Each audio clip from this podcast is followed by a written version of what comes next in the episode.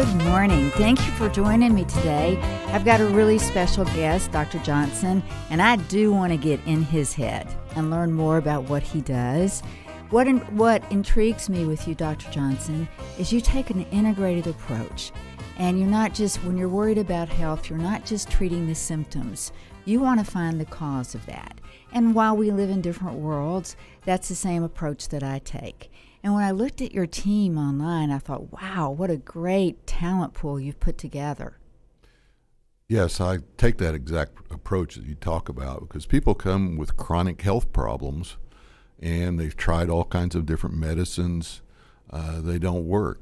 And so you have to find what is the triggering factors. Just as you work with the brain, I work with the whole body. So a lot of it has to do with the environment that uh, we're exposed to, whether it's food, food preservatives, chemicals, toxins, mold. Uh, all those affect your body's function and the brain function. You know, and when I think about, you know, sensitivity to chemicals or the toxicity that just comes from the general world we live in, where it's all around us. And while I don't really deal with that in my practice, there is an area of therapy that you do do, hyperbaric oxygen, that I've really become more interested in. And that's because of a client that I've had. And he's been a client now for, and then started trying to piece his life back together. And when I met him, his, his, his walk, his body just wasn't a flow.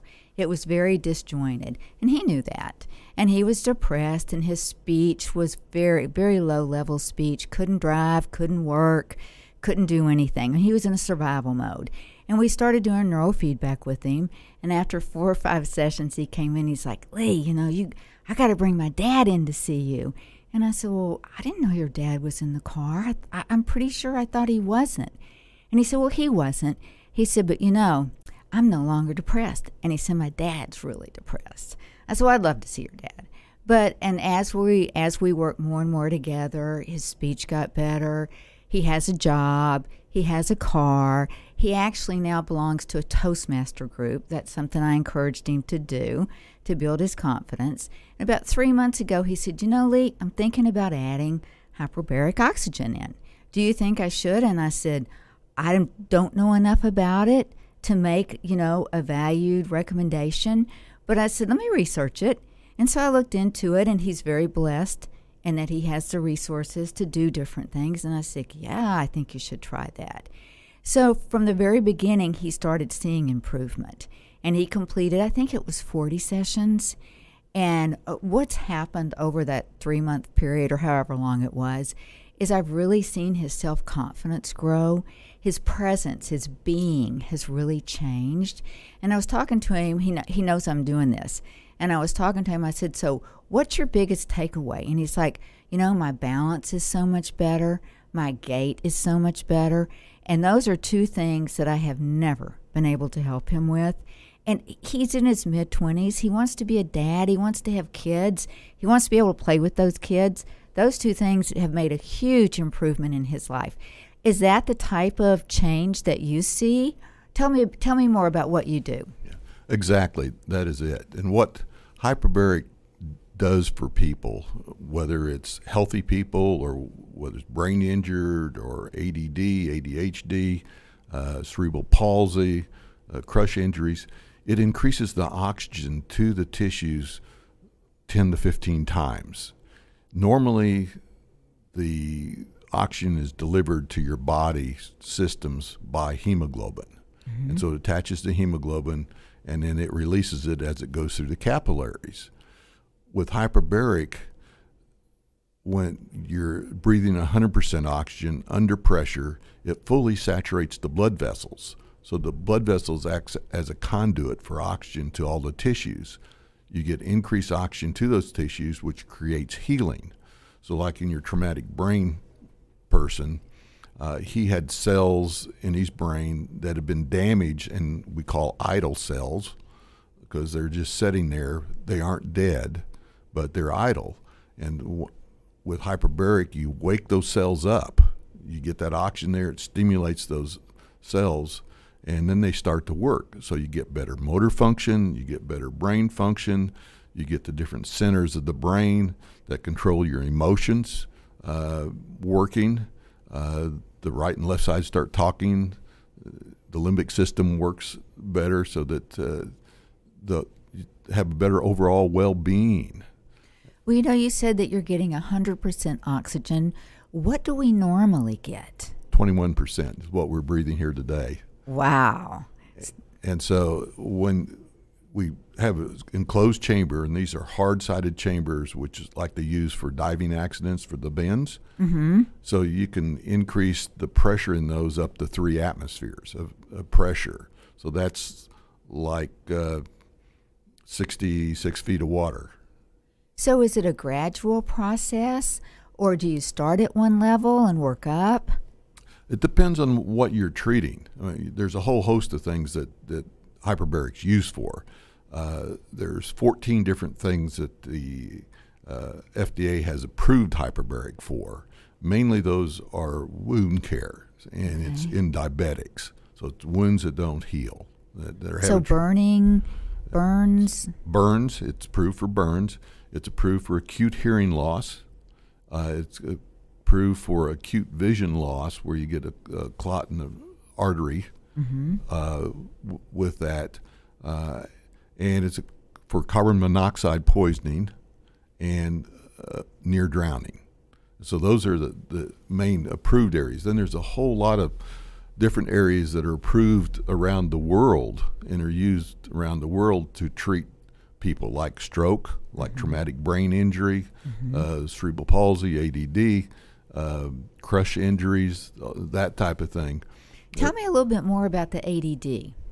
Well, yeah, ADD is you know as you get your brain gets hyper in different areas mm-hmm. and the question is is whether that is related to a brain injury mm-hmm. or related to uh, i see kids that are uh, hyperactive after they eat a meal mm-hmm. and you got to find out what foods they react to uh, a quick story i went down to one of the school districts at their alternative school and they asked me to speak i asked the teachers how many of you know about food allergies? And everyone held up their hand.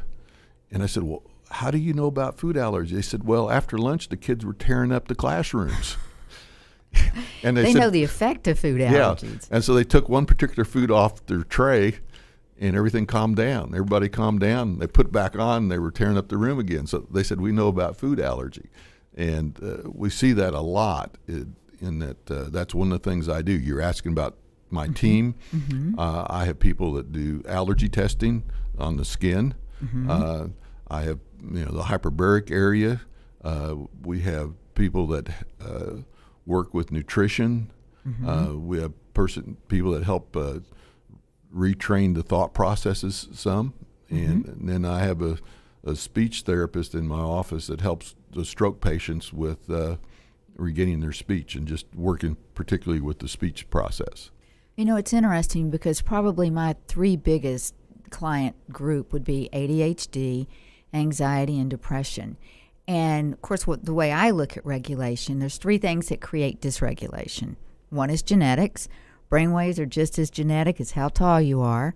Two is physical head trauma. And I'm amazed at how many people will say, no, no, I've never had head trauma. And I'm like, really? Did you have a sibling? Or did you learn how to ride a bike? Or did you play a sport? Don't you think everybody's had had trauma? Yeah, most people have, and they just don't recognize it, and it's not something that was uh, apparent to them uh, growing growing up. I mean, now, like with uh, the autistic spectrum, mm-hmm. they're grouping all kinds of developmental disorders into one group, but originally we had cerebral palsy, which was birth injury, which is a head injury at birth. Mm-hmm. And then we had other disorders along the way that you could sort out. If you ask and take a good history, you can find out whether the child's had problems from birth, mm-hmm. whether they had you know poor sucking, delayed developmental, uh, delayed in crawling, motor movement, motor skills, that type of thing, or whether it was due to something later on that they were affected by. But you were talking about genetics. We know that the environment affects individuals in different ways depending upon their genetics. Uh, just the genes are sitting there waiting to be expressed with a certain trigger. We don't know what that is, whether it's, say, gluten genes that predispose you to gluten sensitivity or celiac disease. People have those, and all of a sudden one day they develop a reaction. And they say, well, why did this happen? Well, you look at the genes, now we can look at genes and see that they had predisposition and the, the right factors came together. So it could be there all this time and then just something just triggers it? That in some cases that's that's true. Wow. Well, you know, the third thing that creates dysregulation is emotional trauma. And in my opinion, emotional trauma is more devastating to the brain than the physical trauma because it lives at that subconscious level. And you know, that subconscious just goes round and round. That'll work its way up to the top, and poof, I can't deal with that right now. We'll push it down. Do do you have do you deal with emotional trauma? I do. Uh, but I refer them out to people like yourself to work intensively with those people. Mm-hmm. Uh, and we see that. Uh, for quite a few years, we had an environmental unit in the hospital where we'd keep people for a period of two to three weeks and fast them and mm-hmm. then challenge them with one food at a time. Wow. And figure out what their reactions were. Well, we had a PhD psychologist that worked with us there uh, and did a full psychological workup. 50% of those people had been abused as mm. children. And so, abuse, psychological stress, whatever, is a big, big component because it patterns the brain in a way that is really hard for an individual to overcome unless they have help in doing so. You know, think about all those people in the Carolinas. I mean, eh, that that's a natural disaster, I think, can impact more trauma than we ever really think about, particularly for children. You lose your home, you lose your school, your school is closed, you know, you may have to relocate. Maybe a parent loses a job, the economic strain.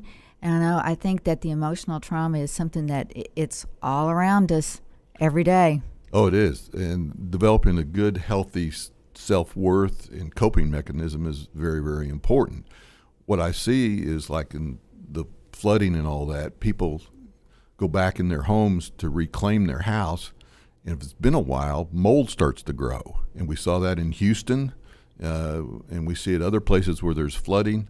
Unless people take precautions, they start breathing in mold, and the black mold creates toxins, which are neurotoxins, which, which affect the brain and they stick tightly to the mitochondria, which is the energy mm-hmm. mechanism. And so these people have brain dysfunction, fatigue, and people can't figure out why. But it all has to do with a toxin that they breathe in from mold or, or damp indoor environments that they've been exposed to. How long does it take for something like mold to develop? I mean, is it months? Is it weeks? Oh, it's really quick. Uh, oh, is it, it days? Yeah, days. Wow. So if you get the spores are everywhere, and so if you get a dampness behind your wall or under your floor, and it's nice and warm, and good environment, it grows pretty quickly. And that's something that I would never think about. I left. I have family in the Carolinas, and they live in Southport. They left their home. They went up north and wanted to go back on Monday, but couldn't get back. So they will have been gone over a week, and that's something that could be happening right now. Yeah, exactly. Well, there's a doctor here in town in Dallas that uh, had a water leak in his house. He lived by himself and he was ready to go on vacation. He just said, Well, I'll deal with it when I get back, shut the house up. Four weeks later, his house was not habitable. He, oh he could gosh. not live in it. It was toxic. That's a hard way to learn a lesson. It, it, really is. It is. So tell me about what the process is for someone to do the hyperbaric therapy. Well, the process, you need to uh, see me basically, right? Because uh, it's a medical device, so you got you have to have a doctor's order mm-hmm. and determine what is the appropriate treatment protocol. Okay. So I see the patient, go through all their history, make sure we have optimal conditions to do hyperbaric. And what what does that mean? Well, if you're going to do it like on a, a hyperactive kid or a uh, ADD kid or a um, autistic kid, you want to make sure that they're on a good, healthy diet. Okay. And they, and they have proper nutrients. If they're eating like dairy products or uh, gluten products and that affects their brain function, then you're kind of negating some of the process and the healing you're going to get from the hyperbaric. So, what about grains? What are your thoughts on that? Well, grains are good. Okay. But, but you got to know whether you're reactive to them or not. Okay. Because a, a group of people have the genetic predisposition to gluten sensitivity. And so you, we now can figure that out. You do a little mouth swab and send it in and figure out exactly what the genetic makeup you have for gluten sensitivity. And that sounds very easy. yeah, it is. And then we have blood tests that we do for uh, like dairy and soy and, and then the, all the grains if you want, and then some of the meats. But uh, wheat, grains, and dairy are the big allergic factors. Yeah. So to get back, I see the patient. We determine what they want to achieve. Uh, on brain injuries, it takes about 40 hours, as you were talking about, to really get the cells so they start to heal, create new vessels to the area, and function well. The most dramatic uh, hyperbaric story I have is a man had been through rehab for three months uh, after a stroke. He was in his 40s. It was an unusual type situation. He said, Doctor, I think my left leg is ready to work, but I can't make it work. I've been trying and trying for three months. Put him in the hyperbaric. 30 minutes, he was knocking on the side saying, Look, and he was moving his leg. We, Oh, that's a great story. yeah, we woke up the cells. There was nothing magic about it, but it needed oxygen. It needed that healing quality to regain function. And so, like you were telling about your story, is it helps heal. So the process is for like brain injuries. It, the traditional way of doing it is an hour of hyperbaric twice a day for 20 days. So that's 40 hours of hyperbaric Okay. and that's where all the studies have done. A lot of people uh, end up doing 80 hours, another session later on, to gain uh, more function. In those type of patients, as long as you don't have another disease process going on which hinders brain function, what you gain you maintain. Okay. So so that's that's nice. That is nice. Once you create the change, you hold the change. You hold the change. That's great. That is great. So, do does everybody do 40 hours or is there a, a scale that you use based on what their symptoms are? Well, not everybody does 40 hours. It depends on, but if you're looking at a true traumatic brain injury, you mm-hmm. like to for to get in 40 hours on the first time, so you can really judge against the studies how much they've gained, and they've gained an optimal amount of, over that period of time. Well, you know, and that makes total sense to me because I tell people that come in and do the neurofeedback and neuromodulation, creating change in the brain is not the hard part. That's easy. Getting the brain to hold the change, that's the hard part. And on the average, people will do, you know, 15 to 20 sessions. Some do more, some do less. But on the average, it does average around 20 because the hard, it's hard to get that brain to hold that new change. Yeah, exactly, and it's it's a healing process, mm-hmm. and and it's a changing process. It's just like if you're trying to change behavior, uh, how long you know? How, they say it's what many- yeah. three months to really change behavior. Yeah. I mean, they say it's at least 30 days for people to just incorporate the new ideas in. And uh, so you're in there. What are you doing when you're in there? Yeah, you're in the chamber. You lie lie down. Your head's a little elevated. Uh, there's TV to watch, Okay. so you can watch TV. You can play uh, music. Uh, it all has to be external because you're in 100% oxygen. So if you create a spark, we then it's all over with. You have a fire.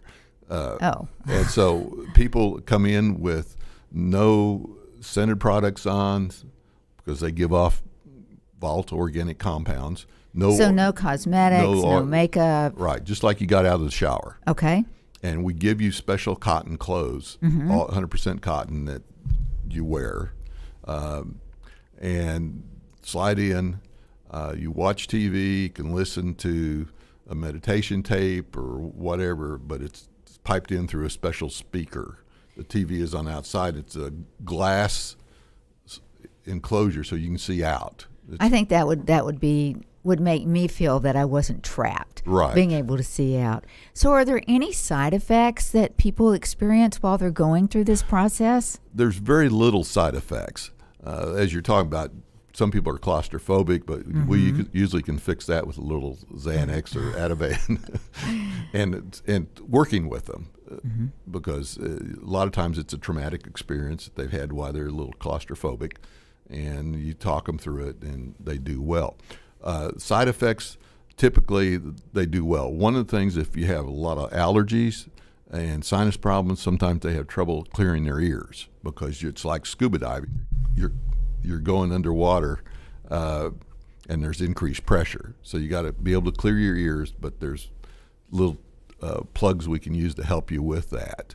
Uh, the other thing, some people, if they do a lot, and that's 80 or more hours, uh, we experience some distant vision problems temporarily because it changes the lens contour on a short-term basis, but it reverts back. Oh, that's So, interesting. so y- but those are the big things. There, you read about in the literature oxygen toxicity, which is a seizure that happens. Uh, no one really knows what that means. I deal a lot with toxic people uh, that have been exposed to chemical toxins or mold toxins. Uh, they get seizure type activities when I start to mobilize those sometimes. So you, you just have to be careful how fast we go. And it has nothing to do with oxygen toxicity because that only occurs in the literature above two atmospheres. And a lot of times we start treating those way below two atmospheres. You know, as basic as oxygen and water hydration is, I'm amazed at how little people know about that. And I see you've got a couple of books over there. Um, one on oxygen. Well, they're they're both on hyperbaric. Uh, Dr. Paul Harch is from Louisiana and has written extensively on hyperbaric and the different uses of hyperbaric. It's called the Oxygen Revolution. Uh, it can be bought online, Okay. and it looks at uh, all kinds of different uh, medical problems that can be treated, like stroke, cerebral palsy, uh, Parkinson's, uh, different brain problems, concussions. Uh, there's a new study out that uh, was done in Chicago on student athletes. Uh, with three hours of hyperbaric, 90% recovered and were symptom free within a week, where the CDC says 30% of those have symptoms after a month. Right. So there's that brain healing that occurs. The other book is Hyperbaric Medicine by Hooper, and it's uh, if you Google that, you can buy the PDF file online. Uh, he's from Australia, and has done a lot of studies in, from Australia.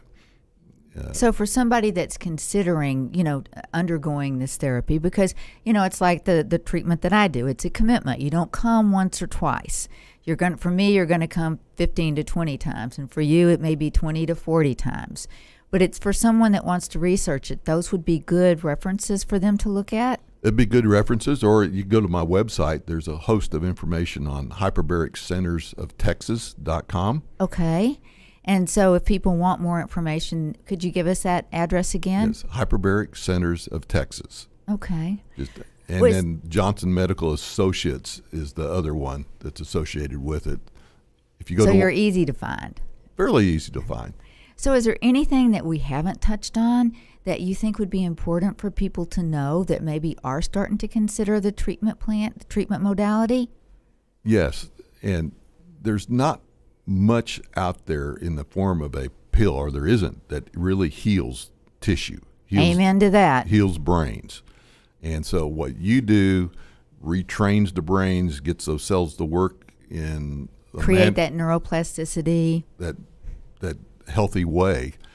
What hyperbaric does is get those cells prepared so that their training can go better and quicker and wake up the cells that aren't working. So you get better motor function, decreased spasticity in the brain people, uh, better thought patterns, uh, memory situations. So, uh, yeah, it, it is really helpful. And if you're continuing to have problems and had a concussion or had a brain injury or a stroke, uh, hyperbaric is, is a healing way to do that. People spend thousands and thousands of dollars on rehab, mm-hmm. and it's necessary. But my concept is you got to have an optimal brain to get rehabbed, and well, hyperbaric a- helps get that way, and then your retraining all works together. So even somebody that just wants to take it to the next level, they would benefit from it. Oh yeah, I have attorneys that come in and do it uh, two or three treatments once a month or do it once a week just to keep their brain sharp. Yeah. And I, I hop in there. You know, well, it sounds like I need to come over and hop in there too. Sure. Well, thank you so much for joining me today. And I encourage you to check out his websites. And of course, you can always find information um, at the Brain Performance Center. Facebook and website where we we have different blogs and, and different information. Again, thank you so much. Thank you. My pleasure.